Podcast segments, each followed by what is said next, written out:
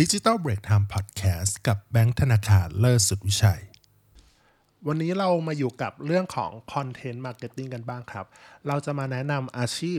content writer ว่าเป็นอาชีพอะไร อาชีพนี้ต้องทำอะไรบ้าง แล้วก็ทำในเอเจนซี่หรือว่า in-house แบบไหนดีกว่ากันนะครับ แต่ว่าก่อนที่เราจะพูดถึงคอนเทนต์ในวันนี้เราขอ แนะนำคนที่เขียนคอนเทนต์นี้ขึ้นมาก่อน นั่นคือเป็น คนที่ทำอาชีพ content writer จริง ๆ ครับ ชื่อน้องปุ้มเนาะก็จะมาช่วยเขียนในเรื่องของ content marketing อะไรอย่างเงี้ยในเว็บไซต์ของ Digital Break Time ด้วยเนาะก็ยินดีต้อนรับน้องปุ้มด้วยได้เป็นทีมเดียวกันแล้ว เย่น้องปุ้มก็จะมาช่วยเราเขียนเนาะพูดตามตรงตอนนี้งานเราค่อนข้างเยอะงานของของแบงค์เนี่ยค่อนข้างเยอะขึ้นเนาะก็เลยแบบว่าโอเค เราก็ยังเขียนอยู่นะเออยังไม่ได้ไปไหนอะไรเงี้ยแต่เรื่องพอดแคสต์อะไรอย่างเงี้ยโอเคหล่ะยังอัดเองอยู่ครับอะ เราเข้าเรื่องกันเลยดีกว่าครับ Content Writer ทำหน้าที่อะไร แล้วก็เป็นอาชีพอะไรเนาะคือ Content Writer คือผู้ที่คอยสร้างสรรค์ หรือรังสรรค์เนื้อหา ให้ออกมาในรูปแบบที่เป็นข้อความเนาะเป็น text อ่าเป็นอะไรพวกเนี้ยครับ เพื่อที่จะสื่อสารกับกลุ่มเป้าหมายของแบรนด์ หรือองค์กรเนี่ยครับ ซึ่งมีทักษะที่ขาดไม่ได้ในตำแหน่งเนี้ยก็คือ skill ในการเขียนเนาะปัจจุบันนี้ก็คือ skill ในการพิมพ์นี่แหละในการหรือในการทำเล่าเรื่องหรือ storytelling นั่นเองนะเพื่อทำให้เนื้อหาที่เราเขียนออกมาหรือเล่าเรื่องออกมาเนี่ยเฮ้ยดึงดูดใจกลุ่มเป้าหมาย เช่น ดึงดูดใจคนที่อยากมาซื้อสินค้าของแบรนด์นี้ หรือดึงดูดอยากให้คนติดตามอย่างเว็บไซต์ของเรา Digital Break Time อย่างเงี้ยอ่าทำได้เหมือนกันเนาะแล้วก็ทำให้คนอ่านหรือผู้ที่เสพคอนเทนต์เนี่ย โดยเฉพาะงานเขียนเนี่ยเนาะเกิดทัศนคติที่ดีกับแบรนด์พูดง่ายคือ content writer เนี่ยเป็นคนที่คอยเขียนเนื้อหาในรูปแบบต่างๆเนาะเพื่อตามโจทย์ที่กำหนดขึ้นมาด้วยนั่นเองนะครับ แล้วก็เนื้องานที่ต้องทำมีอะไรบ้าง อันนี้เหมือนแบบแนแนวทางน้องจบใหม่น้องที่เอ้ยอยากทำงานด้าน content writer เนาะอันนี้ต้องบอกตามตรงว่าส่วนตัวเราเองก็มาจาก content writer ก่อน ก่อนที่จะมาทำ digital marketing เต็มตัว เราก็ จบมาจากเอกภาษาไทยอย่างเงี้ยซึ่งไม่ได้เกี่ยวข้องกับ marketing ใดๆทั้งสิ้น แล้วก็มาทำเรื่องงานเขียน เหมือนกันส่วนใหญ่คนที่จะมาทำอาชีพทางด้านเนี้ยคอนเทนต์ไรเตอร์ส่วนใหญ่ก็จบอักษรจบอะไรกันมาแต่จริงๆนะหลาย ๆ คนที่ไม่ต้องจบทางด้านนี้ก็สามารถทำได้เหมือนกันเนาะโอเค เนื้องานที่ต้องทำจริงๆมีอะไรบ้างนะครับข้อแรกเลยก็คือการคิดคอนเทนต์ไอเดียประเด็นไหนที่โดนใจกลุ่มเป้าหมาย หรือมัดใจกลุ่มเป้าหมายนั่นเองเอความ ความคิดสร้างสรรค์หรือ creativity เนี่ยเป็นเป็นส่วนที่สำคัญของการทำคอนเทนต์เนาะหลังจากที่เราได้โจทย์ขึ้นมาแล้วเนี่ย เราก็ต้องมาหาคอนเทนต์ไอเดียว่าเราจะนำเสนออะไรกลับไป จะเล่าเรื่องยังไง จะมีอะไรมาชูโรงมัดใจกลุ่มเป้าหมาย เชื่อมโยง Product หรือสินค้าบริการอย่างเงี้ยให้เข้ากับคอนเทนต์นั้นได้ยังไงเนาะซึ่งอันนั้นน่ะ การเขียนพวกนี้ก็คือไม่ใช่แค่โดนใจเราเนาะหรือการคิดคอนเทนต์เนี่ยเดียอะไรพวกนี้ก็คือไม่แค่โดนใจเรา แต่ว่ามันก็ต้องโดนใจคนที่คนที่จ้างเราด้วยอะ่ะคือเจ้านายเราหรือลูกค้าเราอะไรอย่างเงี้ยคนในองค์กรอย่างนี้ด้วยเหมือนกัน แล้วต่อมา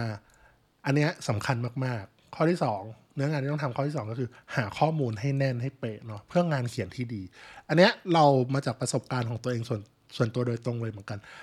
การหาข้อมูลเนี่ย จะเป็น part ที่ใช้ระยะเวลานานมากที่สุด เท่าที่จะนานละคือ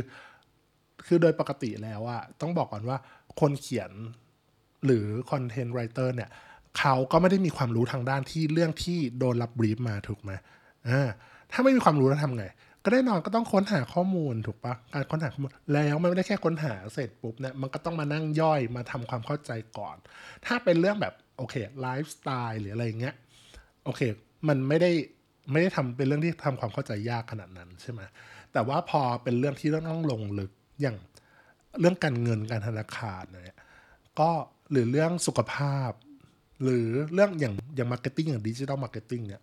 คือมันไม่ใช่เรื่องที่สามารถทำความเข้าใจได้แบบได้ได้ได้ได้ได้ทำได้ในทันทีอะภายในหนึ่งสองวันอะไรเงี้ยอาจจะมีบ้างอะไรเงี้ยแบบพูดง่ายคือต้องหาข้อมูลที่ข้อมูลที่ถูกต้องครบถ้วน แล้วก็ค่อนข้างอัปเดตด้วยเนาะอืม ซึ่งเอาข้อมูลนั้นนะมาย่อยอีกทีมานำเสนอใหม่อีกทีหนึ่งเนาะเป็น part ที่พูดตามตรงว่าใช้ระยะเวลานานที่สุด โดยเฉพาะคนคนที่ทำงานเป็น content writer เราต้องเขียนในเรื่องที่ตัวเองไม่รู้เนี่ยโอ้โห ใช้เวลานานจริง ๆ ต่อมา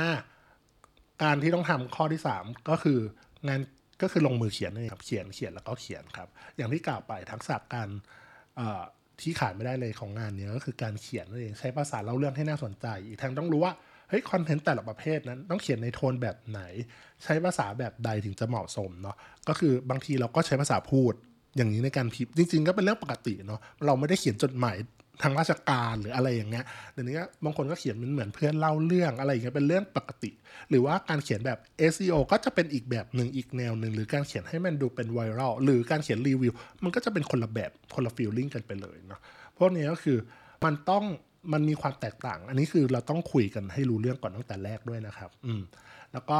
เราก็เขียนให้เหมาะสมกับแพลตฟอร์มที่จะเผยแพร่คอนเทนต์ด้วยอะอย่างอย่างที่บอกไปถ้าเรามาเขียนในบล็อกในบทความก็ต้องมีความยาวประมาณนึงรองรับ SEO ถูกปะแต่ว่าคุณไปเขียนใน Facebook caption แบบ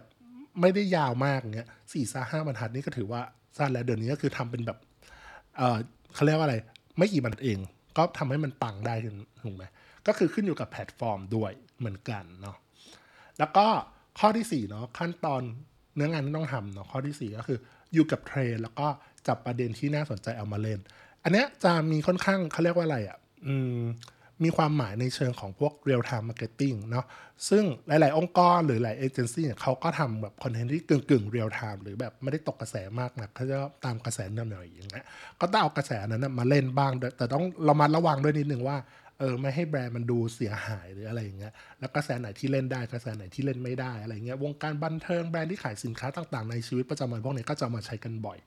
อธุรกิจอาหารธุรกิจเครื่องสำอางเนาะ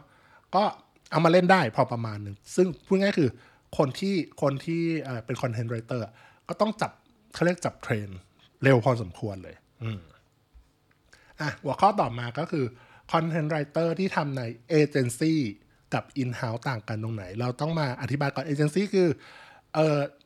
เขาเรียกอะไรเป็นเอเจนซี่ที่ทำทางด้านการตลาดคือรับ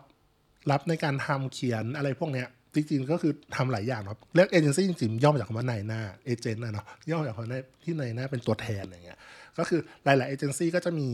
เขาเรียกว่าอะไรอะมีความสามารถความเก่งในแต่ละด้านไม่เหมือนกัน ซึ่ง content writer เนี่ยก็ไปทำงานในเอเจนซี่เยอะพอสมควร ส่วน in-house ก็คือทำงานในองค์กรนั้นๆเลย เช่น องค์กรขายสินค้า A ก็เราก็ไปอยู่ในองค์กรขายสินค้า A นี่เนาะอธิบายให้แบบเห็นภาพมันก่อนโอเคทำงานในเอเจนซี่ข้อดีก็คือได้เขียนงานที่หลากหลายครับเนื่องจากว่าต้องบอกก่อนธรรมชาติของเอเจนซี่อะเขาเขียนงานให้ลูกค้าเนาะแต่ลูกค้าเขาไม่ได้มีเจ้าเดียวถูกปะเนื่องจากว่าลูกค้าพอไม่ได้มีเจ้าเดียวปุ๊บ เราก็ต้องรับงานหลาย ๆ พาร์ทหลาย ๆ ลูกค้าใช่ไหมอ่าลูกค้านี้ทำแบบ B2C ลูกค้านี้ทำแบบ B2B อะเขียนสินค้าเป็นบริการ อันนี้เป็นคลินิกอันไหนก็ว่ากันไป มีเขาเรียกงานมันจะดูเป็นวาไรตี้เป็นหลากหลายอย่างเงี้ยเนาะก็มีปรับเปลี่ยนวิธีการเขียนคอนเทนต์แบบเขาเรียกอะไรค่อนข้างตลอดเวลาเพราะว่าแต่ละแบรนด์แต่อะไรเงี้ยก็จะไม่เหมือนกันด้วยอ่าใช้ภาษาไม่เหมือนกันเป็นยังไงอะไรเงี้ยต่างกันค่อนข้างเยอะ ซึ่งเราจะมีข้ออันนี้ก็มีข้อเสียนิดนึงก็คือ เนื่องจากว่าเราเป็นเอเจนซี่เนาะเราเราไม่ได้เป็นเขาเรียกอินเฮ้าส์เนี่ยก็จะมีข้อจำกัดในเรื่องข้อมูลของ Product หรืออะไรอย่างเงี้ยเนาะซึ่งทางบางทีเราอาจจะต้องให้อินเฮ้าส์นี่เป็นคนอธิบาย หรือมีส่งข้อมูลมาให้อย่างเงี้ยเพื่อให้เรารู้ Product กับสินค้านั้นต้องใช้ระยะเวลาพอสมควรเหมือนกันเนาะแต่ว่า ก็ส่วนตัวเราเราก็เคยทำในเอเจนซี่มาแล้ว in-house ก็ด้วยเนาะแต่เอเจนซี่ก็รู้สึกว่ามันงาน content writer มันไม่ได้แบบโหถึงขนาดโหดร้ายหรือว่ายากขนาดนั้นนะนะอืมมันงานมาหันมาได้แน่นอนว่าทำได้แน่นอนเนาะต่อมาก็คือข้อดีของการทำงานอ่า content writer ที่ทำงานใน in-house เนาะข้อดีสุดๆ ก็คือคุณจะรู้ลึกรู้จริงในด้านนั้นๆเลยอืมคือการทำงานแบบ in-house team เนี้ยก็คือทำงานในบริษัทแบรนด์นั้นๆนะ แล้วก็คืออย่างแรกคือคุณไม่ต้องเขียนงานที่แบบดูดูเยอะมากดูวาไรตี้มาก แต่ว่าคุณจะแบบลงลึกลง deep แบบ product นี้อะถึงแม้สินค้านั้นจะแบบเขาเรียกว่าอะไรบริษัทนั้นขายสินค้าหลาย product ใช่ปะแต่ว่าคุณก็จะรู้ลึกลึกจริงกับโปรดักต์ A โปรดักต์ B โปรดักต์ C อะไรอย่างเงี้ยที่คุณได้รับมอบหมายไปเลยอ่าเมื่อแบบเรามีข้อมูลที่ product ที่มากพอแล้วบางทีเผลอเราได้ ไปใช้จริงได้สัมผัสจริงกับสินค้าบริการนั้นๆ ด้วย อันนี้เป็นเรื่องปกตินะ เราเคยทำงานอยู่ในอ่า in-house ที่หนึ่งละกัน เราขอโทษนะใช้เขาเรียกเครื่องเขาเรียกเครื่องปั่นอ่าเครื่องผสมอาหารนะเราไม่เคยใช้งานมาก่อนแต่เราต้องเขียนเรื่องอย่างเงี้ยเรานี้เราอธิบายเรื่องส่วนตัวเนาะเราก็อยากรู้มันทำงานยังไงถูกไหม เออเราก็อ๋อโอเค มันต้องเปิดตรงนี้นะ ความแรงขนาดนี้เครื่องแบบไหนถึงจะใส่แป้งแบบไหน คือแป้งแบบไหนมันจะแบบเขาเรียกอะไรทำแป้งขนมปังได้ไหมต้องมีขนาดใหญ่ไหมอะไรอย่างเงี้ยเนี่ยมันจะเริ่มแบบมี detail บางอย่างที่เราไม่รู้เพราะว่า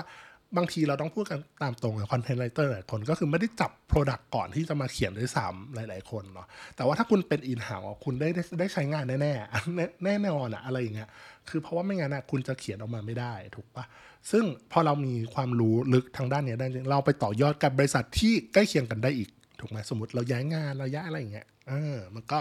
คนละแบบคนละ feeling กันเนาะโอเค เรามาสรุปกันนะว่า content writer ทำอะไรบ้าง แล้วก็ทำในเอเจนซี่หรือ in-house ดีกว่ากันนะครับ ก็สรุปง่ายๆเลยคือ เป็นคนที่คอยเขียน content ในรูปแบบต่างๆ นั่นเองแหละ ก็คือให้ตาม brief หรือตามวัตถุประสงค์ที่ลูกค้าหรือนายจ้างหรือเออทีมส่งมาให้เนาะเออแล้วก็ใช้ทักษะในการเขียนแล้วก็การเล่าเรื่อง storytelling ออกมา ให้กลุ่มเป้าหมายนั้นติดตามอยากอ่านแล้วก็อยากซื้อสินค้าแล้วก็บริการนั่นเองนะครับ แล้วก็